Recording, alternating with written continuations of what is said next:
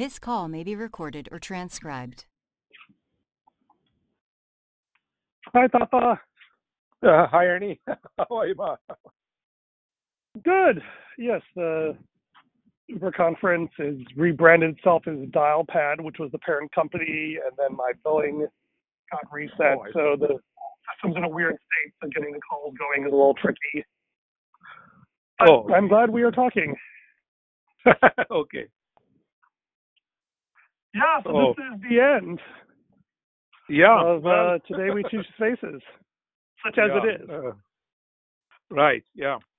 Um, it answered some questions, but raises more questions. But um, so um,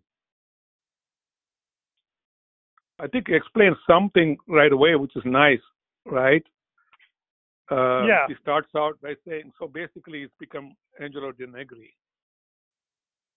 Right, this is a good time to summarize what actually happened from the beginning. Well, he actually summarizes exactly what happened from the beginning, right? He says he was a gangster who was revived by his descendants and pointed at Siler.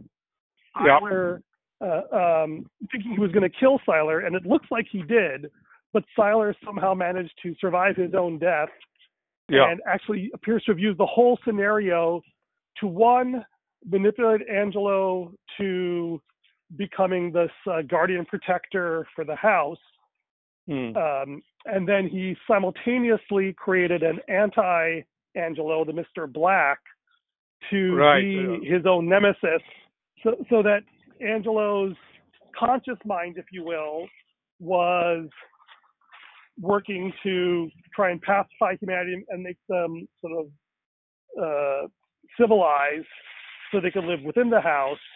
And Black was working with uh, eventually Glenda's family to uh, oppose that and break humanity out of the uh, nursery slash prison that the house was. Yeah. And, and, like it. uh, and, but and now they all all the different pieces have finally come back together, and we're just kind of left here sitting. So what? yeah, that's the thing. See, uh, especially uh, it's not. He he says that I had been neutralized, but he's not neutralized. He's uh, connecting with him or adding uh, his own point of view to. Uh, Black is adding his own point of view to the other guy. So you're left with the thing. So so what are they now? Are they the pacifist group, or are they the breakout group, or the combination of both, or what? Right, that was the line. Glenda says, "Who are you now?" And he goes, "How the Yeah. hell should I know? how do how do Right. I answer that?" He says, "Well,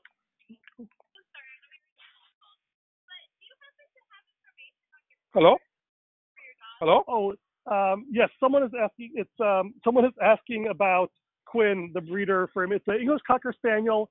It's uh, I think it's it's her. The Lynn is the name, and uh, uh, Eckhart. Uh, so it's he's in Southern California, like Santa Clarita region. English Cocker Spaniel. Yes, this happens periodically. If someone will come and gape at Quinn, and this guy lady was so impressed, she asked me for like the name of the breeder because apparently she wants to get one just like Quinn, Oh. which is uh, which is an unusually uh, you know a lot of people say, "Oh, now he's so pretty," uh, uh, but very rarely do they say, "Oh, I, he's so beautiful. I want another dog just like that." Oh, So okay. that's the next Yeah, level of that's the next level of admiration. Yeah. right. Think the next level up from that would be would, be- would people asking like, "Can I buy that dog from you? He is so beautiful." But um, that is what's practical and more. But you know, it, it's interesting uh, as the interruption there goes, is that Siler kind of looked at Angelo and said, "You know, I want someone like that to run my experiment for me." And he kind of, you know, um, Who, who's saying that? Siler. Right? Uh-huh, in some yeah. ways, it feels like Siler is almost the hidden protagonist of the whole story, and that he's the one who's actually making the choices uh, about what should happen. And Angelo seems almost like a character in a play, right? A Shakespearean uh, novel that Siler is writing. See, the, Where you feel only- see, one of the things that um, that I didn't understand was he said that um, somewhere here that Siler created Wing Null. Sorry, I, the audio cut out for a minute there. So the um, um, somewhere here it said that Siler created Wing Null. Yes, right. Hmm. So remember at the end of part one, when Siler's dying, he says there's a building on the other side Yeah. that should have what you need, and that was Wing Um, Null. That that was the place where Oh, oh, okay. Angelo went after he killed Siler, which is what the place they now call the Ruin, and he went Mm. there and was able to stay alive, and he found the machine and the cloning and the brain wipe and all that stuff, and Okay. the master computer that that controls all the other houses. Yeah, he had a name for it, right? Yeah. So. Yeah. So he, yeah. So, Okay, he, so Black was the one who named it, or sorry, Angelo was the one who named it Wing Null, but the thing Yeah. itself was built by Oh, Um, okay. Siler. Siler. So that's why he was able Yeah, to so- get in because he he knew the code or whatever. Well, yeah. So the And, so the, the implication is that not just Wing Null, but all these refugee houses on all the different Mm. planets. Yeah. Uh, apparently, they'd all been designed and built uh, by Siler, and you know, so Wing Null was the, uh, you know, it seemed like the master system that controlled all the houses, but in fact, uh, Siler had kind of the uh, the super user password, and he had, you know, I guess in the ruins, his computer system there actually had um, some sort of access to Wing Null and possibly the other houses, right? So just like you know uh, the, the the Angelo line, the family was sort of spying on and controlling what was happening uh, Yeah. in the houses without his knowing it, without their knowing it. Uh, so Siler seems to have had some level of control over Wing Null. I mean, the fact that he's asking all these questions and uh, Glenda's giving all these answers, uh, that Siler's asking questions and Glenda's giving answers implies that Siler wasn't like directly monitoring everything all the time. Um, okay. but clearly he had enough agency and control that he was able to create a clone of Angelo and drop him into one of the houses. This, yeah. The other suggestion. thing is, I mean, why did why did he have to go to that ruin? Because he found something there. I don't know what he saw there. I couldn't understand. Uh, I thought it was a piano or something, but it's is that the computer? Is that a dusty thing? He's dusting it out. Is it a the, computer? the chair. So I, I think that Yeah. he says it's a chair, right? Yeah, it looks like uh, one of the things he cleaned up was the chair. Um, and uh, then uh, let's see where the He shape raised the of furniture persisted. Yes, came to uh, the dark instrument crouched, tarantula-like in its recess in the wall. I withdrew my handkerchief. While I was wiping it off, the telephone rang. right. I Um, wonder if that is a, so I don't know what the okay. Let's, let's see. where- So um,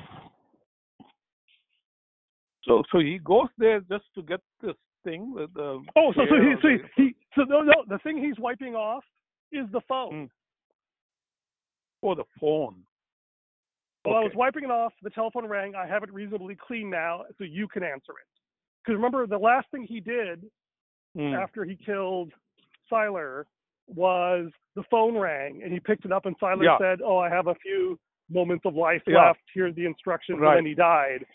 And Yeah. so, uh, so Angelo now realizes that Siler uh, effective, effectively faked his death, Okay. right? And So- Siler, so- it was Siler all along. Well, kind of, right? I mean, I, Siler one or Siler because it's No, there's only one. So, yeah, so so so Siler apparently, so just like you know, Angelo has this thing where if you bury someone's memories and stuff them behind a pin, it becomes this kind of psychic ghost that can still talk to you, yeah. right? So the implication is that Siler figured out how to do kind of a full backup and make himself a ghost in his machine, and also a ghost that had full control over the machine, so he could make phone calls and manipulate robots, and you know Yeah. uh, play games within the house uh, and with Angelo. So see, the thing is, he he does that. He also has this clones of black, which are also Which under his clone? control, right? Right, although it looks like it was it wasn't under his direct control. Is I mean, the implication seems to be that Siler did um, two. I mean, at the very least, he did two things, and that may be all he did. One is he kind of manipulated the physical circumstances so that Angelo uh, was felt this sort of guilt and shame for getting caught up in a personal vendetta when humanity was dying, and therefore embarks on this quest to civilize himself and, and humanity. And then the second thing he did, so that was kind of a manipulation thing. And the second thing he did was taking direct action to get a separate clone of Angelo's and implant it with the opposite mandate. So he makes one suggestion. So he basically creates two halves of Angelo. He basically splits Angelo in two, right? Mm. And the first half he controls with manipulation, sort of uh, manipulating the external context. And the second one he manipulates by planting an explicit suggestion in his brain. And then he just seems to have turned them loose. He doesn't seem to have taken any active role in the process. Although the thing that is uh, ambiguous to me, at least, is whether Mr. Black had enough control over the systems to do that freaky telephone ring thing, Yeah. or No, well, that was actually Siler. Yeah, it looked like uh, Siler was a telephone thing bec- well, from because of what happens next. He keep, Right. He called him right. Yeah, because Black is dead. Or no, Black is not dead, but Black is this guy now. Because that's the problem. See, they both fight with each other, and uh, from what we saw in chapter nine or something, the Black side won. Well, the black, well, like I said, like the the way it seemed like was that the black uh, body killed the Yeah. Angelo body, Winton, Right. but then right. uh, when we go into that body, it kind of feels like, as I said, the left side of the brain is thinking mostly in terms of being black, but the body is actually doing the thing that Winton wanted, which was go back because Black originally wanted to get to the ruins and you know find the secret of Siler or whatever it was. Um, Not Black. but Not Black. Yeah, No, Black I thought it was the Yeah, Black- side. I thought that, no, so, side so the way it. works, the, the last chapter, the last two chapters Hmm. were where um, remember so uh, just to go so version one uh, version A of Black was the clone that was implanted with Siler's suggestion. Rev B of Black was the missing clone that he stole and transferred himself into somehow. Yeah. Revision C of Black was um, the uh, when when he tricked uh, Winton into killing him, he took over Winkle. yeah. And then revision D of Black is when he pulled pins two, three, four, and five, uh, and maybe six. I lost track. Uh, uh, two, three, four, and Hmm. five. And so then that Winkle killed. So Winkle killed the other two clones in Wing Null. yeah. Right. pin, and then he was um, moving towards uh, the ruins. Right, he didn't stay at Wing Null for a shootout or a fight out with Winton. He went in um, to um, uh, through the open hatch in order to get back to the ruins where this periodic light would flash. Like it Yeah. kind of seemed like Siler Oh, would so periodically flash a light to try Yeah. to get people's attention. So, so, so, Yeah. Win- so Black was the one who was trying to get to the ruins, and Winton Oh, was the one who wanted to kill him and bring them back to Wing Null, where Glenda could pull the pin and release Angelo. But uh, but uh, but what happened really was that the black guy killed the Winton guy, The black guy killed the Winton guy, but even after and the black guy is the one who crawled back. He Right, crawled well, back well, at that the. point, so, so so let's call that version. Um, uh, so that's version E of Black, Okay. uh, and uh, which was also uh, Winton, which was version six. Yeah, let's but call that's that the body E6. because yeah, but that's, but- that's so the so- body so- was Winton. Well, the body was the body was Winkle, Winkle, Winkle. originally. Yeah, right. Right. So, so the Winkle so then- body has version e, version D of Yeah. black and version Yeah. six of which is Winton. So it's D. Let's call it D six. So this is Hmm. Winkle D six is the character who crawls back in chapter uh, ten. And there's two things that happen that are interesting, right? One is that this robot attacks them, and, and he mentions Yeah. that like so, uh, uh, and that um, seems to have been Siler uh, creating an external threat to force uh, Black and Winton to sort of work together to fight uh, this robot. And then uh, Angelo's demon uh, whispers to him and tells him to come back and you know helps him win and then he comes back and then Glenda pulls the pin and then we're Yeah. left with um, we'll call it version 1.1 or um, or, or 1 plus right which is where it's Angelo with all these other personas sort of running around inside his head. Hmm. Right? He says, you know, I am Legion. Yeah, right. Yeah. I, I was Legion. And by the way, that also explains the weird beginning of the story because Mm. it talks about like uh, he's he's wandering in the sea of memories and he picks them apart at random.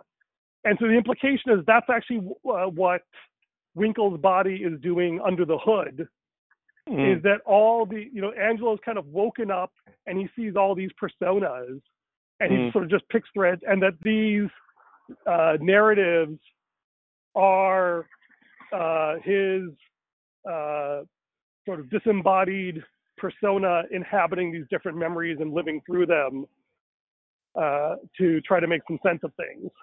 So in some sense, the implication is that the this very confusing stream of thought process that we are going through is what uh, Angelo One Plus had to do while he was under the hood, is to try to figure out, pick up these threads of memory and figure out, you know, uh, uh, who he is.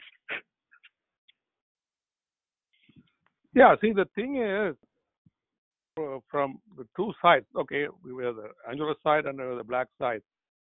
Mhm. And if the black side wanted to not be pacifist, uh, wanted to have their own idea, they wanted to leave and all that, Right. then why, Right. Why when when they had the upper hand, uh, actually that Winkle body killed the uh, Winton body. Winton body. yeah. Right. But the uh, problem is, yeah, is that by that are- point, why is finally uh, finally he's become Angelo di Negri? He should have stayed as uh, either black or Right, right. So, so, right. So the problem was is that uh, the Black and Winton personas both collided in Winkle, and neither of them could gain the upper hand completely. Right. That was No, what but happened in chapter he killed ten. him, right? The Winkle Well, killed no, him it doesn't matter. with his own Right, knife. It, it, it doesn't matter, right? Hmm. So the, the, the reality is is that um, if Black had been strong enough, Hmm. then he could do. So what Winton was hoping to do was kill Winkle's body Hmm. and then resist the mesh, so that the Black persona would be, you know, cast out and have to fly off and find Yeah. a pig to inhabit or something, right? Uh, if we're going Right. with the Legion metaphor. And so yeah. but but and so Winton was confident he could do that, but Winkle was not. But Black was not. Black has not actually had any experiences with meshing and resisting uh, all these things because he was never part of this community. I mean, this is just, just making up some Yeah. narrative to make it make sense. But like Winton Yeah. had already gone through all these merges, and he had successfully avoided the the other group's decision to mesh, and he had fought Black off once. So he sort of built this muscle of uh, of let's call it self differentiation, which is a Mm. word I've been thinking a lot about this week um, and really this whole season. And so Winton was able to keep himself from being absorbed into Black the way two, three, four, and five were. But by the same token, he wasn't strong enough to fully absorb black.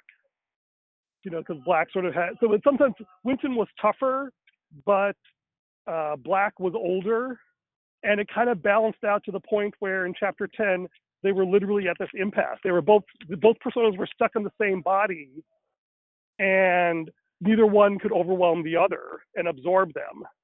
Mm. And Okay. he was literally of two minds, and uh, he wasn't able to resolve it. But you know, external circumstances and external influences in the form of the robot and Angelo's demon uh, was able to tip the balance towards following Winton's desire to go back and put himself under the hood, Yeah. rather than Black's desire to just push press forward to Siler.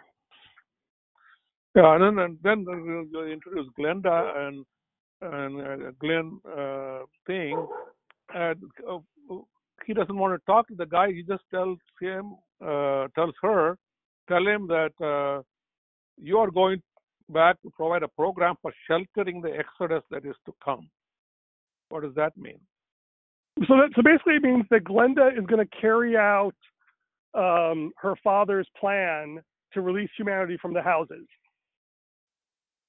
Okay, Right, is that so- the So, yeah.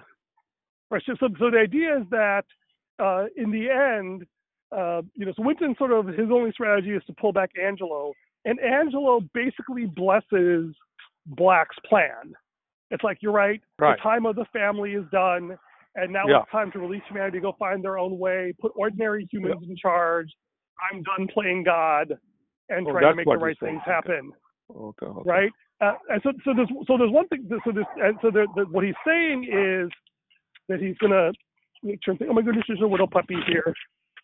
Actually sniffing at him and not attacking him, which is nice. Hello, hello. Oh, good.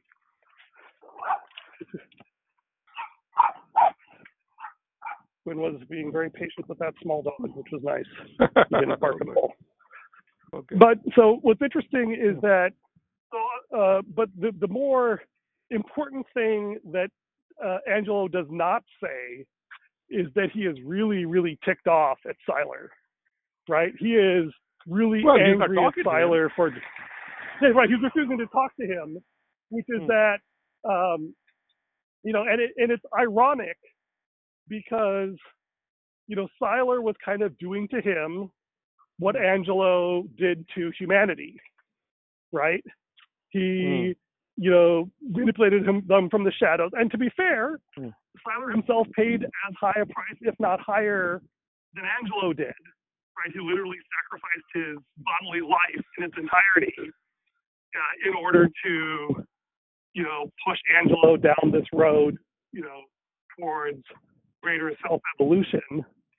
Mm. Um, but you know, and and you kind of get the sense that, um, you know, it, it, it, you feel a little bit bad for Siler. On the other hand, it's not like he doesn't deserve it, right? to, to be snubbed after all he did to Angelo without his consent, Yeah. or right. Um, uh, so it- it's a See, and then it's, the it's last a, it's a poignant. Yeah. And then uh, the Angelo says, tell him that the debt to honor is cancelled. And honor is spelling H O N E R. I don't know, it's a spelling mistake. Uh, and debt That's of probably a honor is cancelled between us. Yeah. The honor is cancelled between us. So what does that mean? Debt of honor. What's the debt of honor? So Hello? that's a good question. Mm, yeah. Oh, can you hear Hmm. me? Yeah, yeah. Yeah, it's a good question. It's it's kind of ambiguous, and I think it's we have, we're sort of left to speculate. Um, my sense is that you know Angelo felt bad that he had killed Siler when Siler seemed to be trying to help humanity, and Black was just caught up in his petty little vendetta, and so he sort of felt a debt of honor when he thought Siler was dead. He felt like there was sort of certainly a debt of honor to like you know Siler had built all this amazing machinery to try and save the human race, and because Angelo killed him, Siler was no longer around to do that, and so he kind of felt an obligation to continue Siler's work. Um, on the other hand, he could also be ref- so that's on one side. On the other side, he feels like uh, Siler did this horribly manipulative game played on him, and so Siler kind of owes him. And so it kind of feels like Angelo is saying is like, look, I killed you, but you kind of screwed me over even worse uh, than I did to you. So we are even. But so we let's even so, so yeah, so, so one could take it as almost a kind of forgiveness. Um, you know, would be the a generous interpretation. Uh, a less generous one is to say like, you know, I had this debt of honor to you, but because you treated me so badly, I'm breaking that debt, and I'm just sort of unilaterally cutting you off. Although you know he could do worse, right? He could take a wrench to the whole machinery and destroy it to try and kill. So he doesn't seem to be vengeful towards Siler. He's just really, really ticked off. Because you know, Okay, of so course, he Siler's been for 200 uh, years. uh, Yeah, Yeah, Yeah. yeah, but uh, basically uh, he says, you know, uh, I'm not going to do anything uh, to stop uh, the humanity from exodus from all these houses, right? right. So basically, uh, he's giving in to Siler. He's, he's giving in, yeah, or, or Yeah. he's giving in, or perhaps giving up might be a, Yeah, uh, which is ironic because that is the one thing that Angelo was never known for, right? Like his Mm. defining trait was that he would never give up, right? Once you pointed him in a direction, he would, Mm. you know, crawl through hell and high water in order to achieve that. And except except that you know the end of part one or something, he regretted that, right? He regretted that side of well, he re- he he, he, regretted that, but he re- but he didn't Yeah, really repent of that. off, right? Well, he he repent he regretted that he had had pointed himself in the wrong direction, Right. right? And that's what we talked about was the tragedy of Glenda Glynn, uh, her dad, Professor Glynn, I forget his name, um, Hmm. but that was the tragedy is that like in it you know it would have been more honorable and you know certainly uh, and possibly uh, certainly from Winton's perspective and ours, it would be honorable it, what they did to Professor Glynn, you know, destroying his character assassination uh, Yeah. in order to discredit his ideas was dishonorable. Right. But you know the the, the Senior who orchestrated that, like, is that the alternative would be to say, basically, okay, this whole uh, system I have devoted my life to of subversively making sure the right things happen is not the most important thing. And I should step back and allow the democratic process or virtue or human knowledge or whatever to uh, decide the outcome. And that was the thing that, you know, before, um, oh, this is interesting. So before Angelo was, reconciled with himself, with sort of the Mm. opposite part of him that was walled off, it Mm. wasn't really possible for him to uh, step back out of this mindset of victory at all costs. But that's what happened. And- though. At the end, at the end, he did. At the very end, after, after he's been reconciled to his Yeah. the part of himself that was abjected. And what's funny, this is the theme that I've been really going through this last month with you know the psychologist and these other conversations we've had Mm. is you know you know feeling like there's this important thing that I have to do, and it's not wrong, but being able to step back from the framing of either it's you know one or zero, yes or no, for or against, and say, well, let me just step back and reflect and Mm. not feel like I have to choose one way or the other. And you know, there's this, and in some sense, it really is about, um, I guess, reconciliation is the word uh, with the Mm. parts of myself that I have abjected. Like I don't know if you've had this experience, but when you're really wounded or hurt or angry at someone, uh, there is this desire to, uh, or this thing within us that says, well, I have to remember what this person did to me so I don't trust them or be vulnerable in front of them. And it creates this sort of wall in the relationship. And, you know, as long as I'm focused on their pain and my innocence, then that wall stays up. And for me that's really the cross is getting to the place of being able to let go of that pain let go of that hurt and say okay yes that was a real thing. Yes that really hurt. Yes um, i don't want that to happen again. But that is not the most important thing. The most important thing is that christ paid for my sins and theirs and i need to let go of that pain and forgive otherwise it'll define who i am and i want i don't want to be defined by that pain um, I want to learn from it. I don't want to, you know, foolishly fail to to gain the wisdom of what went wrong. but as long as I'm stuck in the defensive mindset of, you know, I must, or they can never, or I won't let them, or they have to, you know, I'm sort of stuck in this fragmented Winton world.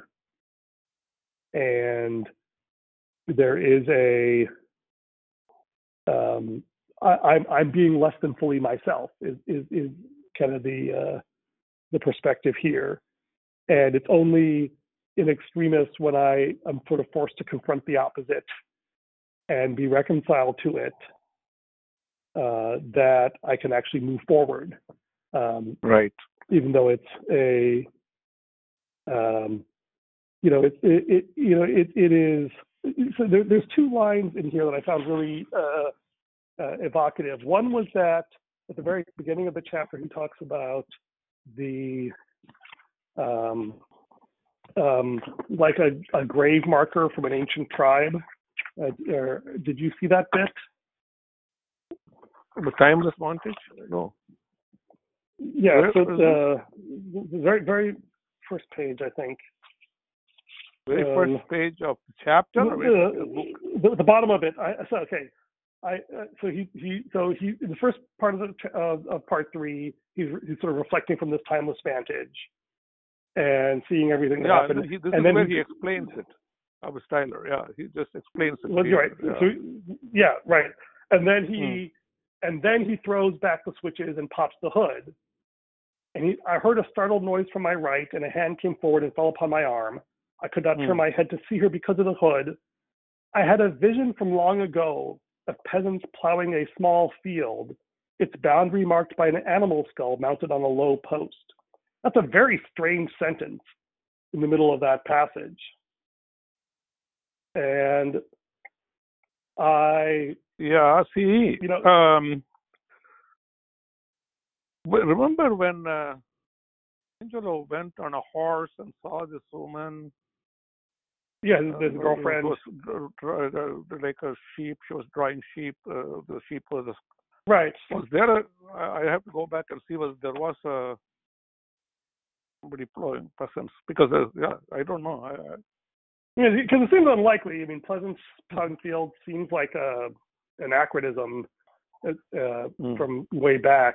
But the so the question is even like where like why does he even have that? And yeah, right. The the, the the the only thing that came to my mind was well he's talking about Mm. boundaries, right? And this issue of boundaries and self definition Mm. uh, is very, you know, running throughout a lot of this. But there's also that sense of, you know, I assumed that the animal skull was into like a warning or like a sacrifice that happened to say, you know, this is ours, this is us, and uh, you are not. You know, we have uh, done the work to kill the animals and plow the fields, and this is ours, and this is our place, and Mm. you must keep away right? It's it's, it's the, of a time when you know each village was autonomous and everyone outside the village was sort of nominally enemies. Um, although I guess once you have fields, it's maybe a different culture than that. But there's there, there's something there that feels significant, but I don't know what it means. Um, Mm, yeah, I don't then know the other thing- yeah, but it seems very deliberately inserted there for some reason. But Yeah, I don't know. Maybe. Yeah, I see. The, somehow I get the feeling that this guy wants to write another book as a sequel. That's why he left it No, hanging he- like he- that. No, I don't think so. He he he he he, all, he ends a lot of his books on these sort of querulous notes. I guess some of them I do see. have sequels, but but in some ways, this next book in this I got the two volume series where they they sort of uh, build a second book in there, so you don't know exactly the first book's going to end this abruptly. Um, Mm. and uh, and it's a, the one about sort of uh, uh, a, an idiot savant child who becomes a receptacle for brilliant minds of the past. Um, and so it's kind of a similar sort of theme. And he has another book um, that we may do someday, uh, which is I'm not sure about. Uh, but anyway, Okay. so, so the, the, yeah, I'm not saying we will, but like the Hmm. book we could do because it's in the same genre of uh, uh, a technological version of Hinduism where people can transmigrate their souls into different bodies. So that theme, that concept of souls moving between bodies, is a theme he returns to a lot, even though he doesn't. But this character is kind of at an, an end point. I guess every, every author probably is open to the fact that if something is wildly popular, he might make a sequel, but usually he makes them into movies Yeah. instead.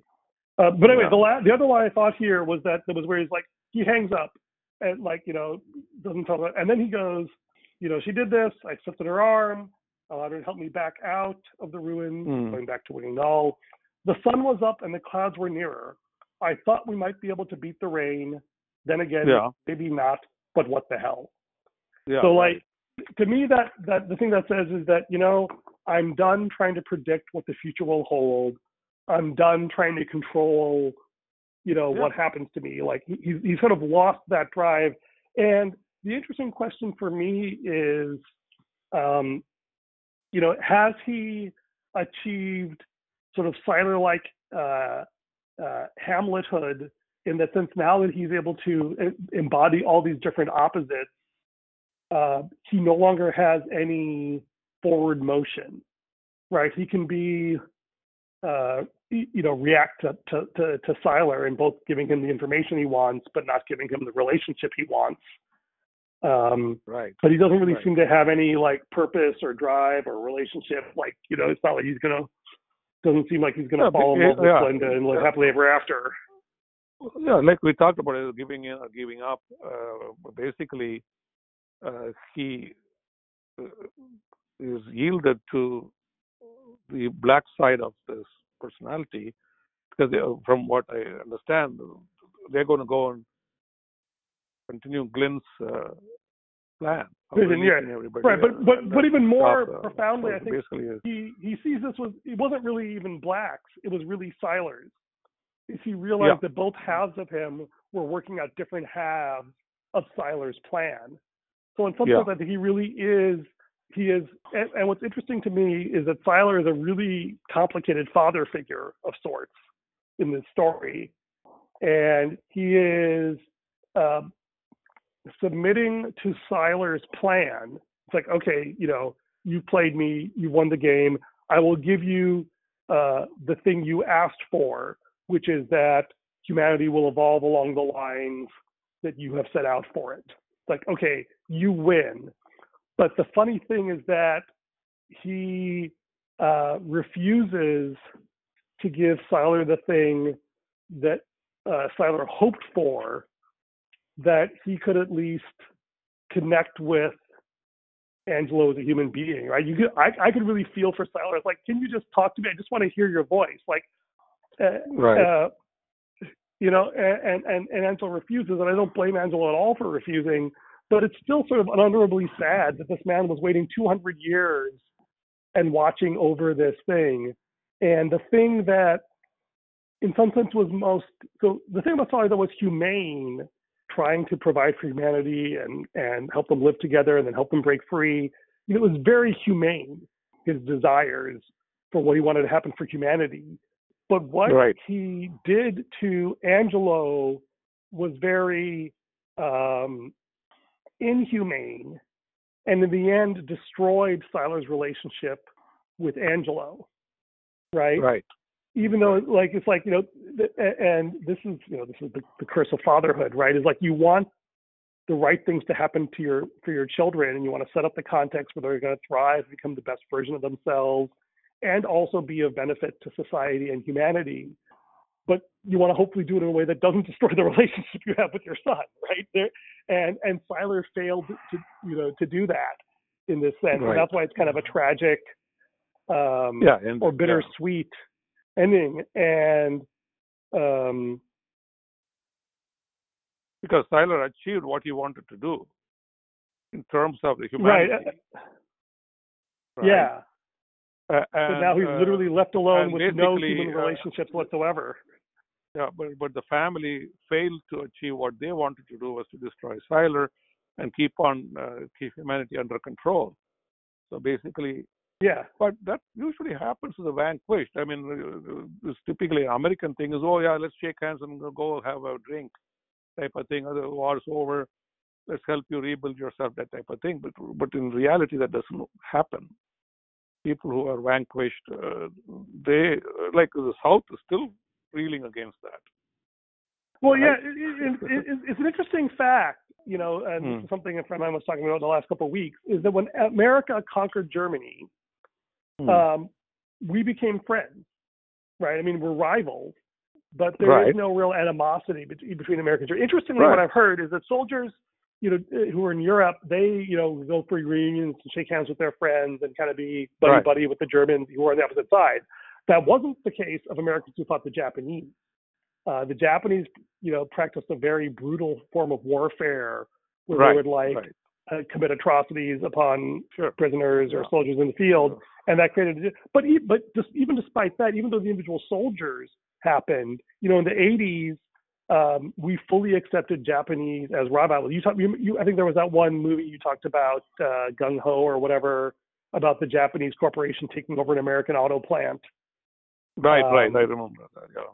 Yeah, and so and so we Yeah. we like there's there's a rivalry there, but there's no real hard feelings on either side, at least at, at the large scale. I'm sure there's individuals who have residual things, but there's not that sense of a like look the issue was resolved. But, but it didn't happen imperial Afghanistan. system. But it didn't happen. the- in, first of all, we don't- Right. First of all, nobody really won, right? Yeah, and that, right. and that was the interesting thing uh, is that well, it, you know, and and what's curious is that it didn't happen with the Civil War, right? Right, now, yeah, right, in I the said, yeah. entirely Yeah. right. Although you know, to some extent, it has right, but not other things. Right. And right. you know, like you know, no one in the South. Uh, I think maybe Texas briefly, but no one like you know, people move back and forth between the North and the South Right. uh, you know, relatively freely. And while there's certainly cultural tropes that are uh, still present that are a source of tension, Yeah. uh, and they get expressed all sorts of political issues, um, there's a But it's, it's not you know, happening the- here too. I mean, even though he doesn't talk to him, uh, he's just going about his own way of business and uh, yielded to uh, the black side of the thing. Um, Well, I think he really to go and yielded take of that. right, but but I really think he was yielding to Siler, not so much the black side. I think that it, Yeah, was- it wasn't Winton yielding yeah, to black. It was Angelo yielding Right. to Siler, and I think that's important because I don't think Winton would ever give in to black. But Angelo, looking at both sides, can see that Siler had a plan, and it was frankly, you know, uh, bigger than anything Angelo had going on. Both Winton and Black were components. They thought themselves as enemies, but really they were both um, playing out Siler's plan. Uh, Right. And so Angelo could see that and he could surrender to that, but he still wasn't happy about it. I mean, this is actually interestingly the the point in my faith where I kind of had my breakthrough in my relationship with God because I had all this anger in my 20s against Mm. God because I kind of feel like I can believe that God is good. I can believe He has a good plan for humanity, but I don't believe He actually cares about me Mhm. that was really the crisis in my in my spirituality and it was only uh, when i sort of collided with the devotion i was just journaling through uh, the death of lazarus and i got to the Mm. point where jesus wept and i suddenly Mm. realized with all this machinery going on outside um, Mm. that was really hiding the fact that the heart of the father and the heart of jesus was was fully present in the pain that i was feeling right now Right. and you know that was the thing that made all the difference to me in my understanding of God and Jesus and Christianity was, this, was Mm. Emmanuel, God with us, God feeling my pain, not Right. some benign puppet master pulling strings. Yeah. Yeah. And that was the, the uh, thing that um, you know you know uh, and you know this is the thing that is um, Mm. in some sense, um, uh, Angelo was replicating Siler's error, right? A- actually, this is funny. There's um, the, the, the way I first heard the term self-differentiation was, I think, a political advisor to Lyndon Johnson talking about leadership. Mm. And you know, self-differentiation traditionally originally meant uh, psychologists used to describe a child who originally just thinks of themselves as part of the family, and then during Hmm. the terrible twos, and then during adolescence, they have to individuate. They have to define themselves. They have to figure out Hmm. who they are as opposed to just what their parents or uh, family or you know upbringing become. Um, and what's interesting is he applied that to leadership. He said, you know, a good leader has to understand and have empathy with the people that he serves. But if he empathize mm. too much with them, then he can't step out and say, okay, what do these people actually need, not just what they want, right? It's mm. like being a parent, right? It's like you have to know what your children want yeah. and feel, but you also yeah. need to look and say, okay, but that's what they feel right now. But a year mm. from now, 10 years from now, you know, 50 years from now, they're going to want to have a healthy body. They're going to be able to contribute to society. They want right. to be able to make their way own way in the world. And so I have to give them what they need and not what they want. And right. a good God, political God leader has to be. Right? Yeah. Well, God and that's the interesting thing, is, mm. is that God does um, both, right? Mm. And and He is fully aware of what we need, right? He knows the thoughts yeah. of our hearts are sighs too deep for words, yeah. but yet He's able to uh, decide. And what's interesting is the Father, the Son, and the Spirit seem to handle this differently. Like God the Father, you know, was uh, the way He set up the world. The world has suffering, disease, and pain in it. Right? There's no avoiding right. the fact that He's allowing this to happen. He could, right. in principle, go and just zap all problems, uh, right. but He doesn't for reasons that are, you know, uh, uh, have been a source of, of, much debate and consternation over the centuries. What's interesting is that Jesus, when he was here, uh, when he was around the crowd and around the suffering, he moved with compassion and healed all of them. Right. Um, but then he also didn't just do that, right? He would heal and then he would walk away, or he would go to a crowd and heal one person at the pool of yeah. Siloam, but not all the others, right? Yeah. And there's this. So he drew the line differently, but he also drew a line between giving people what they wanted and giving them right. what they needed. And right. that to me is the line of self-differentiation is that it's easy to pull outside the system and look at people and say, well, objectively, I think this is what you need. And it's also, mm. we call that, I guess, the, the, the paternal uh, type of, of leadership. And it's also easy to go around people and say, oh, let me understand what you're feeling and let me just give you what you want. That's sort of the maternal side of leadership, if you will. But it's very mm. hard to self differentiate in whole book because, you know, I find that I either give in to just doing what people want to make everyone. In fact, when I was talking about you know my issues, the mistakes I felt I made in how I handled my psychiatry psychiatric issues, uh, mm. and you know the whole crisis we had six years ago, is on the one hand I tried to separate myself from what people want and do what I thought was right for me, and that was sort of the, the paternal error of uh, of trying to focus on my own agency and control and that caused a lot of grief and stress in the rest of my family.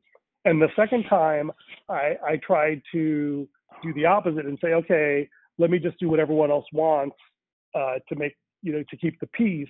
But that led to a lot of resentment on my part uh, because mm, I felt yeah. like I was giving up my agency.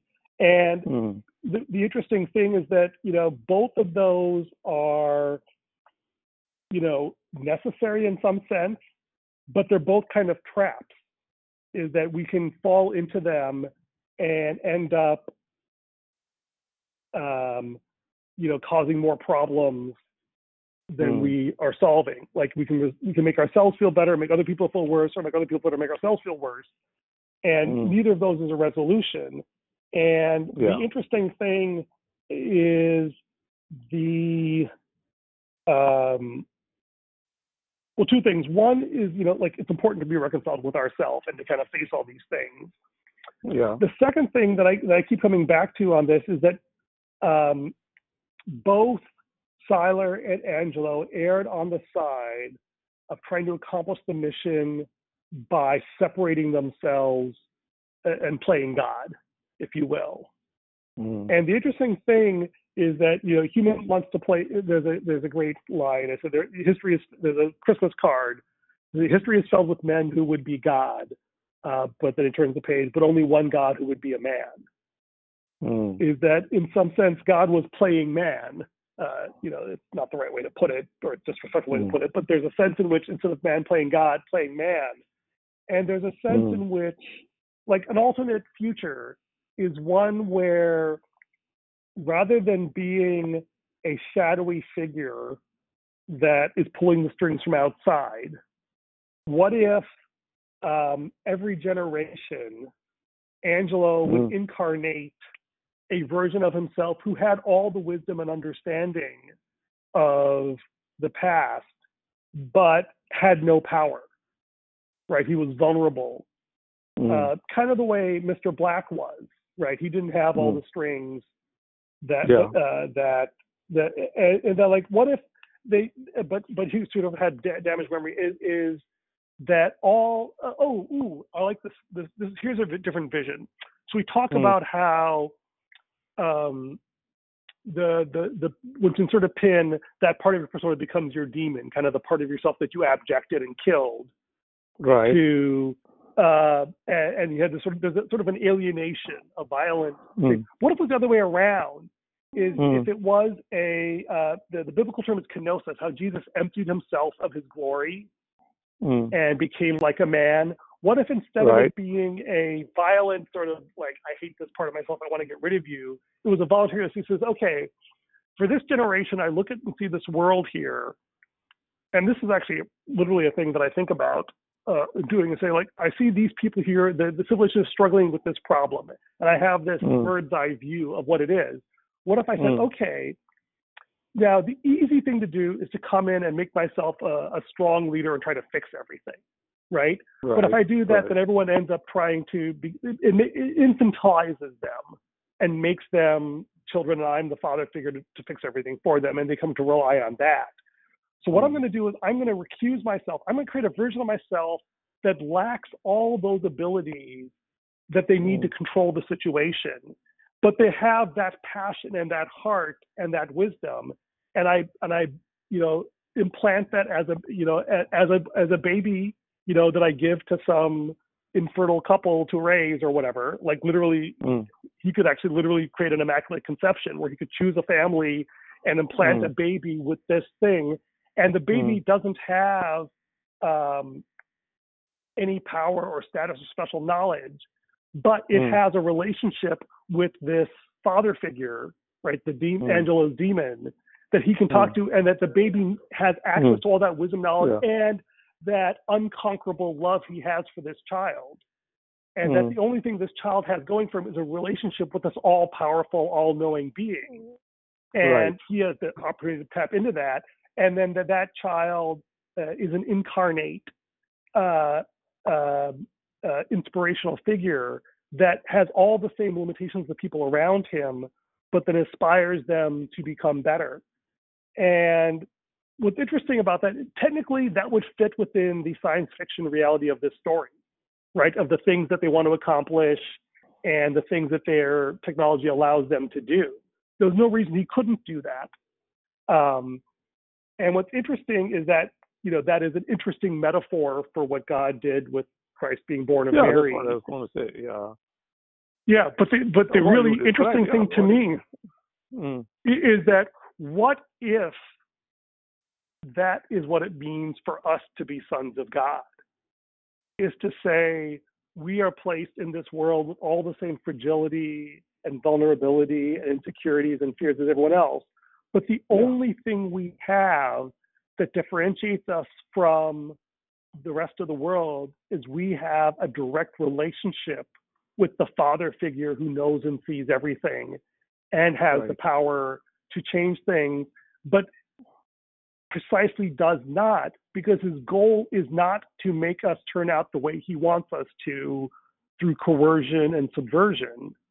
Right. But he, he oh, ooh, ooh, this is the thing. Um, both Siler and Angelo sacrificed relationship for the sake of control. And I believe that God the Father sacrifices control for the Right. sake of relationship. Yeah. Right. You know, and, and it, I guess Yeah. that that in some ways is the answer to the issue of theodicy. Is that the thing God wants most is to have a relationship with us and Yeah, for us to right. grow up into Yeah, right. being, you know, fully mature. And in order to do that, he can't just come down and zap the bad guys um, or display his power. He only does it under very sort of rigorous uh, uh, circumstances for reasons we don't fully understand. Um, Right. Because that's not his primary goal. His primary goal is this idea of of having humans he can relate to. And he is the anti-Siler in that sense. And you know, that is a very different concept of holiness than I grew up with. Mm. And even how I tend to think normally is that, you know, holiness is becoming mature enough that we can actually have a relationship with God Mm. and all these other rules and regulations and even in some sense all the the missional things that we think God wants us to do like freeing the slaves or curing disease or whatever like those are good things but they're not the most important thing the Mm. most important thing is this relationship and i think about you know my own mistakes here Mm. is that in some ways, both when I did what I wanted, ignoring the impact on other people, or did what other people wanted, ignoring the impact on myself, both of those things were kind of crimes against relationship. And I ended up kind of hiding part of myself from other people. And it implies it, it, it, that the path forward uh, which you know, in kind of what we've been doing, and the reason I wanted to do this book story, uh, you know, at some level I didn't articulate this clearly, is that like I want to be able to um, share those parts of me with you Mm. in a Mm. way that doesn't overwhelm you or mislead you, right? Because Right. that's what real relationship is. And Yeah. that's not easy. It's not as simple as just letting it all hang out because that will overwhelm, right? Right. And that'll, you know, over, you won't be able to process or handle that. Um, Yeah. and you know this is the um, this is the challenge of being human this is the challenge of being a son of god is uh, connecting with the deep parts of ourselves enough to understand where we are alienated from ourselves uh, because of the choices we've made and we felt we had to make and maybe you know, at the time were the best choices we could make and to say okay but now uh, you know, I feel like this season in the family of God and, and the world is like, you know, we kind of had to slice away all these parts of ourselves and all these different tribes and cultures and factions and countries, you know, just to survive. Because before, you know, uh, that was necessary and and good, you know, Tower of Babel, if you will. But Yeah. maybe this is a chance to to start putting things back together in a different way not based on sort of imperial might and force or pride Mm. and arrogance, but out of humility and vulnerability. And, you know, wouldn't that be a wonderful way to live as human beings in this world? Yeah, I think you know the, the interesting thing here is uh, if you apply this principle to the Old Testament look at it in a different way, God again and again wanted mainly a relationship with Israel, and Israel was not really into it.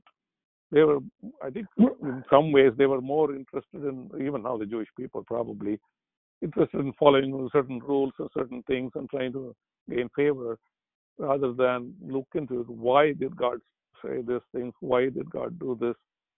He wanted a relationship. He wanted them to be uh, communing with Him and uh, be loyal to Him and loving Him. That was more important to God, but these people are more interested in following rules and getting what they wanted or something like that.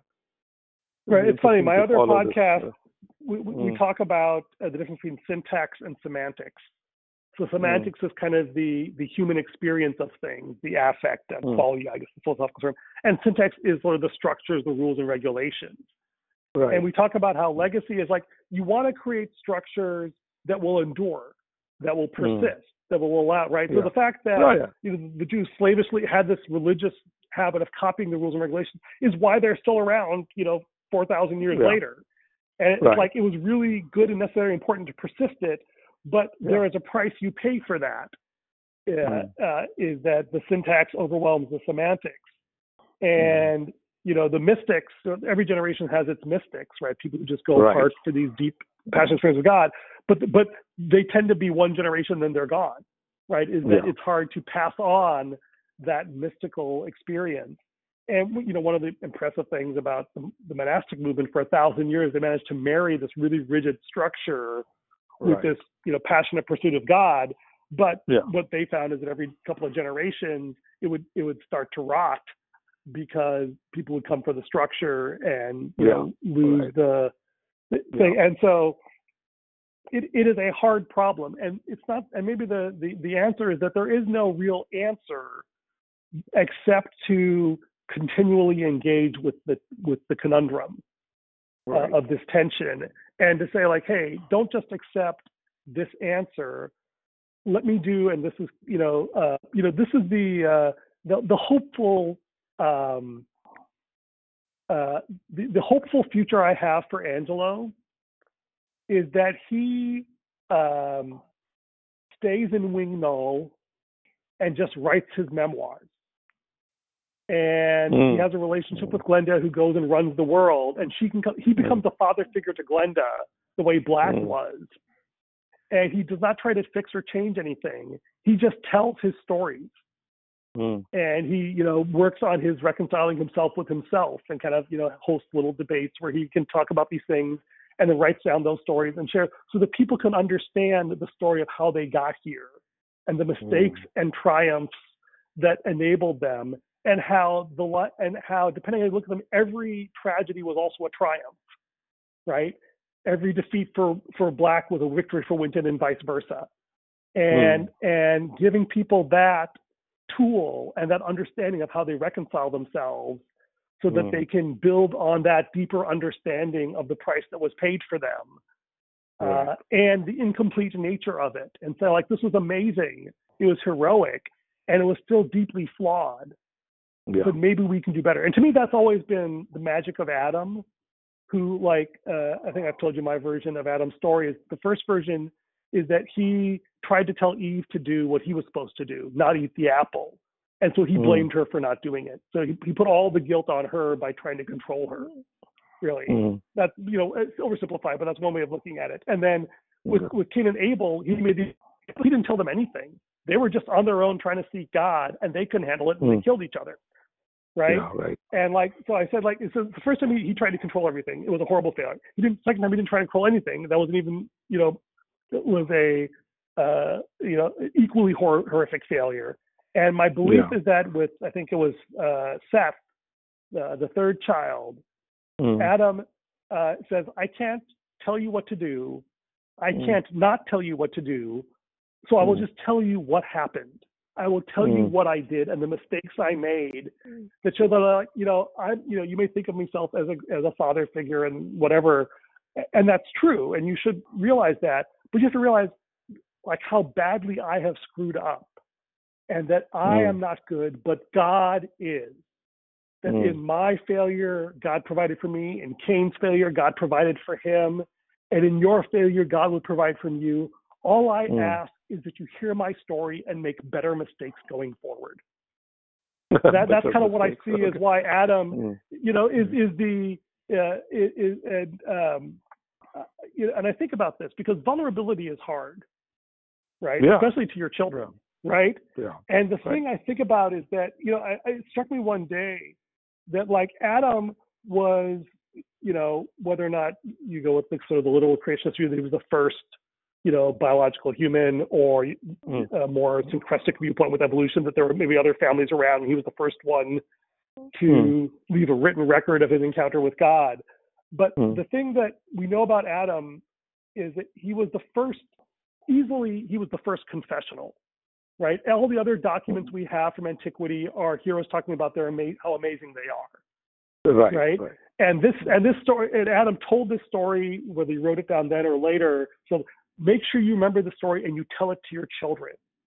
And I Mm, realized Adam set himself up to be the fall guy for all of humanity going forward.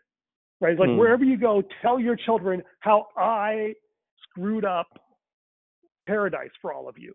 Like that is the Right. most important story you have to tell everybody. Not all the great things Right. he did, but his great failures with his wife and with his children. Yeah. And I, I was thinking like when I first thought about that, I said like, oh my God. Mm. And then I, I, I swear I heard like a voice in my head say, Adam saying, no, Ernie, my God Mm. is that the reason Adam had the courage and the Mhm. foresight to make himself a butt of jokes for all of Mm. humanity Mm. was because he had encountered God.